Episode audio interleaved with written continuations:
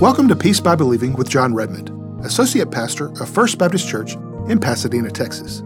Today, John begins a series on heaven from the book of Revelation with his message, What Will Heaven Be Like? Well, if you'll open your Bible this morning to Revelation chapter 21, I want us to begin a series of sermons on heaven. We have come to the best part of this book, and today we're going to be thinking about what heaven will be like. Now, if you like to take notes, this will be an easy sermon to jot some things down on. If you're not a note taker, I think it'll be an easy sermon just to follow mentally in your mind. But I want to give you four things today that will make heaven very special, and four reasons today that you should look forward to heaven. And if you've never been saved, four reasons that you ought to get saved so you can one day end up in this place. First of all, the thing that I'm excited about in heaven is that everything in heaven will be new. Everything will be new. You know, nothing on earth is new very long. You buy a car, it smells new for a while, and then that smell is gone. You get a new house, doesn't stay new for long. You shave your face, you're newly shaven, men, and then tomorrow you have to shave all over again. Nothing stays new for long, but in heaven, everything will be new. Look at verse 1, how John described this. He said, "Now I saw a new heaven and a new earth, for the first heaven and the first earth had passed away. Also, there was no more sea." And so as John, the apostle, is having this vision now of heaven, he's seeing something that is new, a new heaven, and he's talking about a new earth. And we'll talk about that in just a moment. But notice that he also says there's no more sea. One of the things that will be different about heaven than we're experiencing on earth, there'll be no ocean in heaven. Today, approximately 70% of the earth's surface is ocean. And yet when we get to heaven, there will not be the Mediterranean Sea, the Atlantic, the Pacific Ocean. None of the oceans will be in heaven, which caused me last week to ask this question. Why do we have the ocean now? What is the purpose of the ocean? In other words, if there's not going to be an ocean in heaven, why do we need an ocean on the earth? Certainly there's got to be a better reason for that, just somewhere the dolphins can swim around, the sharks or the whales. Why do we have to have an ocean now? Well, that's an interesting study, and I learned several things. First of all, the first purpose of the ocean, when God made it, it does provide food. Did you know that almost 200 billion pounds of fish are caught every year from the oceans? All varieties of fish, shellfish, 200 billion pounds. And so God provided the ocean so that we could have food. Not only that, the ocean, the seas provide travel and they provide shipping. Now, not only that, it is certainly a source of recreation for people, but I was interested to learn that the ocean produces over half of the world's oxygen. We couldn't survive without the ocean because so much of the oxygen is provided from there. Not only that, it absorbs 50 times more carbon dioxide than the atmosphere. And so without the ocean, we wouldn't have enough oxygen to live. The carbon dioxide would kill us because it wouldn't be there to absorb it. And so God said, they don't maybe understand it, but they need the ocean for their own survival, even if they never go into the ocean. But in heaven, things will be different. The whole setup of heaven will be different. The atmosphere of heaven will be different, and we won't need the ocean so we can breathe. We won't need the ocean to provide food for us. We'll have other food that we'll eat in heaven, and when we get to heaven, one of the things that will be new is that there will be no sea. But notice again in that verse, he said, "I saw a new heaven and a new earth." Well, that leads us to ask this question: what's going to happen to this earth? If we're going to get a new earth, what about the earth that we now have? Well, quickly turn back to 2 Peter chapter number 3. You're not far from it, and I thought about just trying to describe this, but I think it'd be better to show it to you. In 2 Peter chapter 3, beginning in verse number 10, Peter is describing how the world will one day end, and he's describing specifically what will one day happen to planet earth. And he says this, the day of the Lord will come as a thief in the night, in which the heavens, that is the atmospheric heavens, will pass away with a great noise. And the elements, that is the elements of the earth, will melt with fervent heat. Both the earth and the works that are in it will be burned up, literally will be laid bare. Therefore, since all these things will be dissolved, what manner of persons ought you to be in holy conduct and godliness, looking for and chastening the coming of the day of God, because of which the heavens will be dissolved, that is the atmospheric heavens, being on fire, and the elements of the earth will melt with fervent heat. Nevertheless, we, according to his promise, look for new heavens and a new earth in which righteousness dwells. And so the Bible is saying here that one day planet Earth is going to melt away. It will be dissolved. Now, if you study this and study what different Bible scholars and theologians say on this and how they're interpreting some of these words like burned up, laid bare, and so on, most theologians say that they understand this to be teaching that one day the earth as we know it will completely melt away, completely gone. Others disagree with that and say that they believe that the earth will not be completely melted away and completely burned up like that, but that God will use the fire and the heat talked about here to purify the earth so that the earth will be renewed. But either way, and I couldn't say whether I think it's this or that, who knows really, but either way we do know this, the earth as we know it will one day be greatly changed. And it will have a new earth. You say, well, John, what are you talking about, a new earth? Well, a new earth in this sense. Look back in Revelation 21 in verse 2. He said, then I, John, saw the holy city, New Jerusalem, coming down out of heaven from God, prepared as a bride adorned for her husband. Now, in our study of Revelation, we have seen that at the end of the 7-year period of tribulation, the battle of Armageddon will take place. When Jesus comes back to the earth, the second coming of Christ, we will follow him out of heaven, and he will set up his kingdom on the earth for 1,000 years. We've talked about that at great length, the millennium. At the end of the millennium, now remember this, at the end of the millennium, Satan will be sent to hell, and that all takes place in chapter 20. And now in verse 21, John is having a vision where he now sees heaven leaving its current location and descending, coming down to the earth. And so at the end of time, the eternal state, heaven will literally come down to earth. And so everything will be made new. Now, the second thing that excites me about heaven, not only will everything be new, but everything will be perfect. Everything will be perfect. Nothing is perfect on earth, but everything will be perfect in heaven. Let me mention three things specifically that we will enjoy perfectly. Number one, we will have the presence of God. Now, we have the presence of God now in the person of the Holy Spirit. But as it is now, we're walking by faith, not by sight. But in heaven, it won't be that way. In heaven, we'll be walking by sight and not by faith. Look in verse number 3. John said, I heard a loud voice from heaven saying, behold, the tabernacle of God is with men, and he will dwell with them, and they shall be his people. God himself will be with them and be their God. And so, paradise that was lost in the Garden of Eden, there were Adam and Eve, and God was walking with them every day in the cool of the day in unbroken fellowship, Genesis 1 and 2.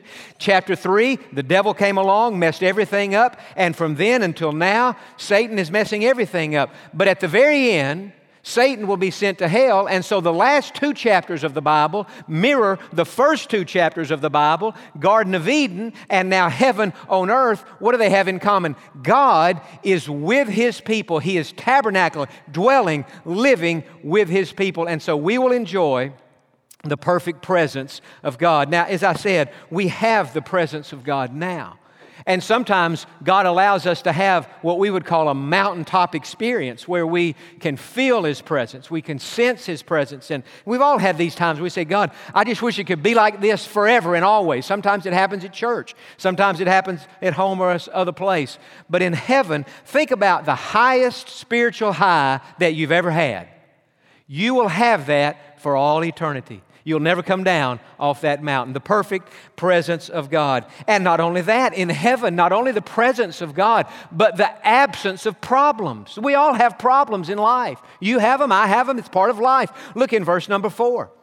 Because you could easily preach, I could, an entire sermon on this verse. But listen to what John said. And God will wipe away every tear from their eyes. Some say that is poetic language. And what that means is there'll be no tears in heaven. Others say, no, that's not poetic language, that's literal language. And what it means is when we get to heaven, initially, we may have some tears, but God's going to wipe them away and we'll never have any new tears. But either way, we know that in heaven, we won't be crying. Why? Because look at the next part of the verse. There should be no more death. Death is a part of life, and it causes us great sadness. But in heaven, there, first thing right out of the box, there shall be no more death. That is, we'll have bodies that will be exempted from any disease, from any illness, and from any death. That's one of the great things about heaven. We will never die. And then the next thing, nor sorrow. That literally means no anguish, no mourning. If there's no death, there wouldn't be any sorrow like we have now. No crying. Sometimes we cry now, and it's not because somebody's died. We just cry because we're sad. Something has happened, and it's broken our heart, or it's hurt our feelings, or it's wounded us in some way, but not in heaven. There'll be no more crying. There should be no more pain. Pain is such a problem. And I know as I'm preaching this message that many of you right now, sitting in your pews, listening to this message at home, you are in pain right now. Physical pain, chronic pain, debilitating pain. Friend, the Bible says there's coming a day when we get to heaven, there will be no more pain. We'll be exempted and we'll be forever freed from all the pain that we have on earth. And then it says, for the former things have passed away. In heaven, not only will we have the presence of God, we will experience the absence of all of our problems. Whatever problem you're having right now, you will not have it when you get to heaven. That problem will be gone. All the problems, all the pain, all the heartache that you experience now, you experience them on this side of the grave.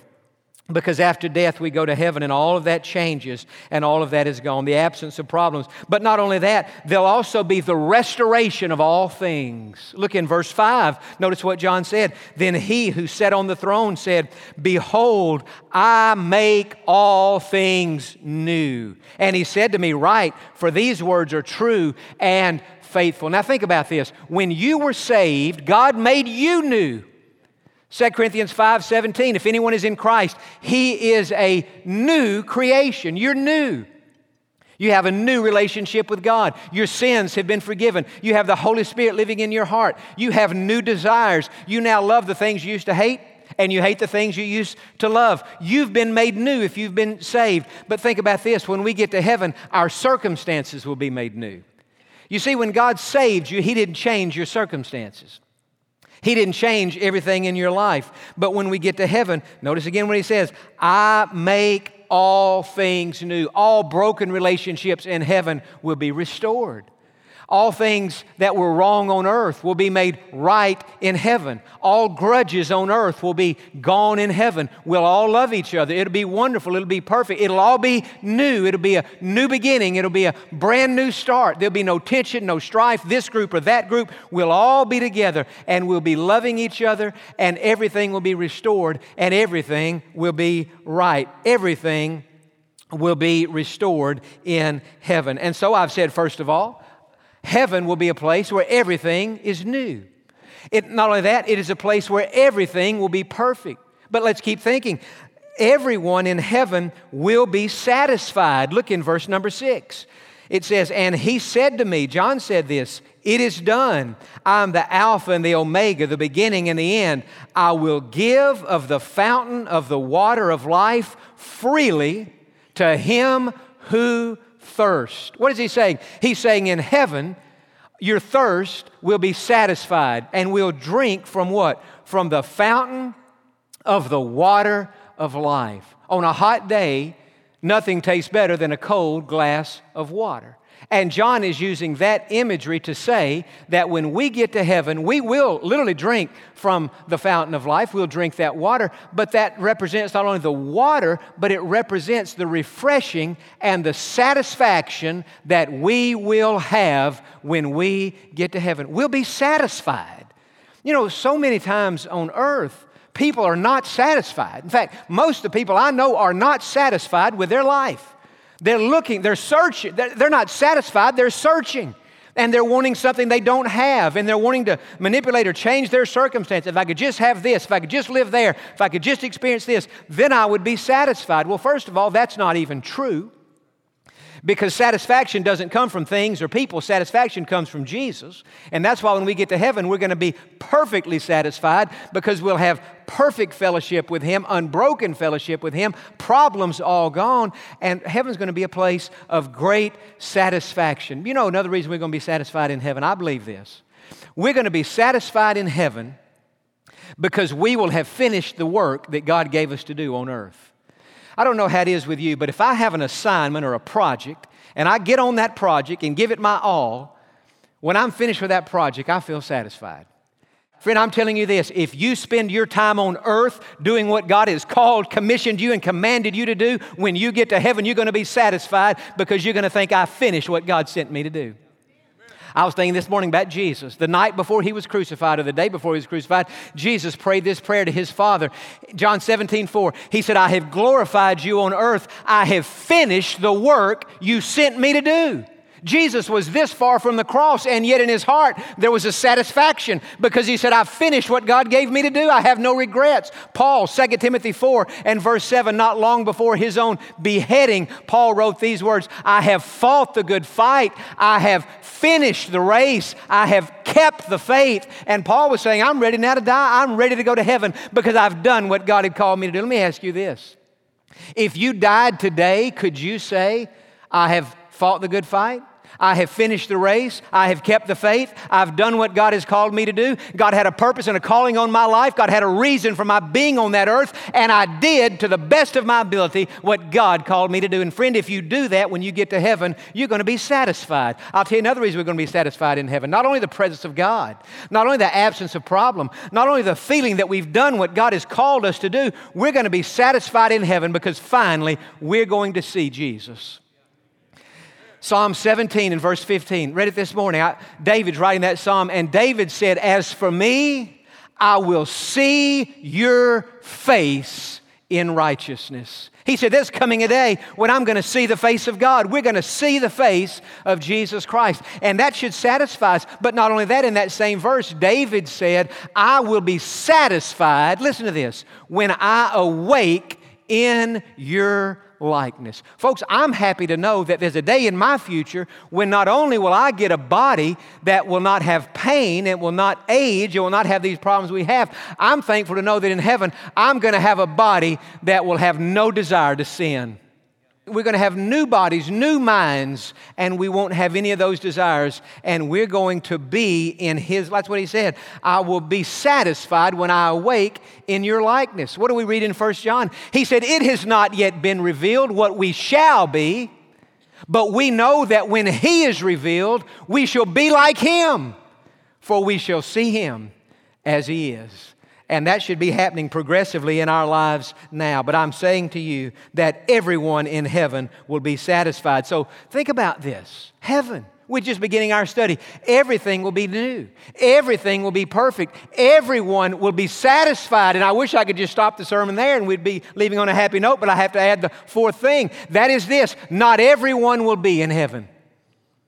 Not everyone will be in heaven. In fact, most people won't be there. Jesus said there are two roads in life. There's the narrow road and there's the broad road. And He said most people are taking this broad road. Well, if most people are going that way, we know they won't end up in heaven. You have to go the narrow way and walk through the narrow gate to end up in heaven. They're the saved and the unsaved. Look in verse 7.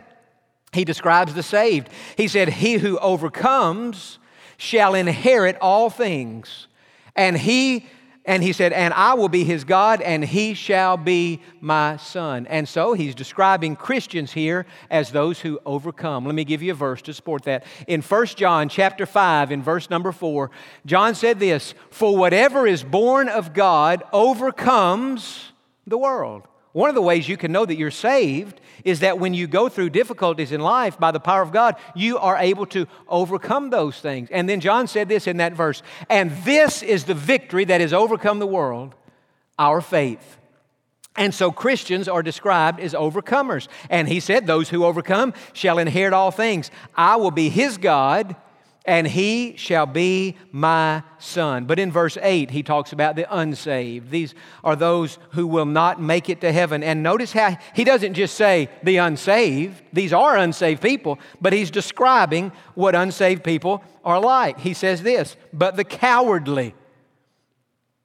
Now, we've all had fear at times and maybe, been a little cowardly at times. These descriptions that are being described here by God, actually, this doesn't mean if you've ever done this one time in your life, you're not saved. No, it's talking about if this is the lifestyle of a person, then they're not saved. The cowardly. He's talking specifically here about those who are too cowardly, too afraid to confess Jesus Christ openly and publicly before men. One of the things that I have been blessed by in recent weeks when we give this invitation is to see how many people are unashamedly standing up, confessing their faith in Jesus Christ. But the cowardly don't do that.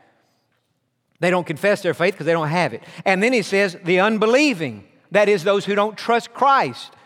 Those are unsaved people. Abominable, look at this list. Murderers, that doesn't mean if you've ever committed murder that you can't be saved. You can be saved. We read about murders in the Bible who got saved. Murders today get saved. God can forgive the sin of murder just like he can forgive the sin of lying. But if a person's lifestyle is one of murdering with no repentance, that person is not saved. Sexually immoral. That doesn't mean if a person's ever been sexually immoral, they can't go to heaven. But it means if their lifestyle is one of sexual promiscuity and immorality, it means they've never been saved. Sorcerers, talking about witchcraft here. Idolaters.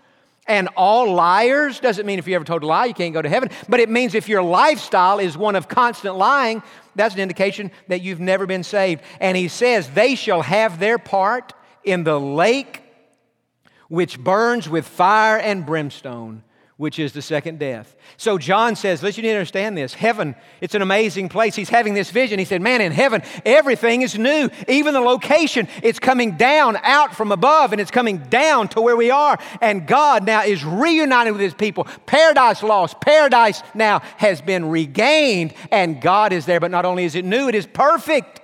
The presence of God, the absence of problems, the restoration of all things, satisfaction like we've never known in all of our lives. But he says you need to understand this about heaven. Not everyone will be there. What is God saying to us? God is saying that if you want to go to heaven one day, that you've got to make a decision now. If you want to end up in heaven, you've got to make a decision on earth to repent of your sins, to ask Christ to save you, and to trust him to do it. There has to be a moment in time. Now, not everybody knows when that moment in time was, but there is nonetheless a moment in time when a person crosses from death into life, from darkness into light. And the way we know we've crossed that line is now we're trusting Christ. We may not, most people know when they cross that line, but not everybody does. But if you're trusting Christ now, that means you trusted Christ sometime in the past. Another way we know we've crossed that line is now we have a love for God's Word. We have a love for God. We want to be in His will. We want to do what's right. And so we've crossed that line. But whether a person knows when that moment was or not is not the main thing. The main thing is, has there been that moment? Has there been a time in your life when you crossed that line and when you received Jesus Christ?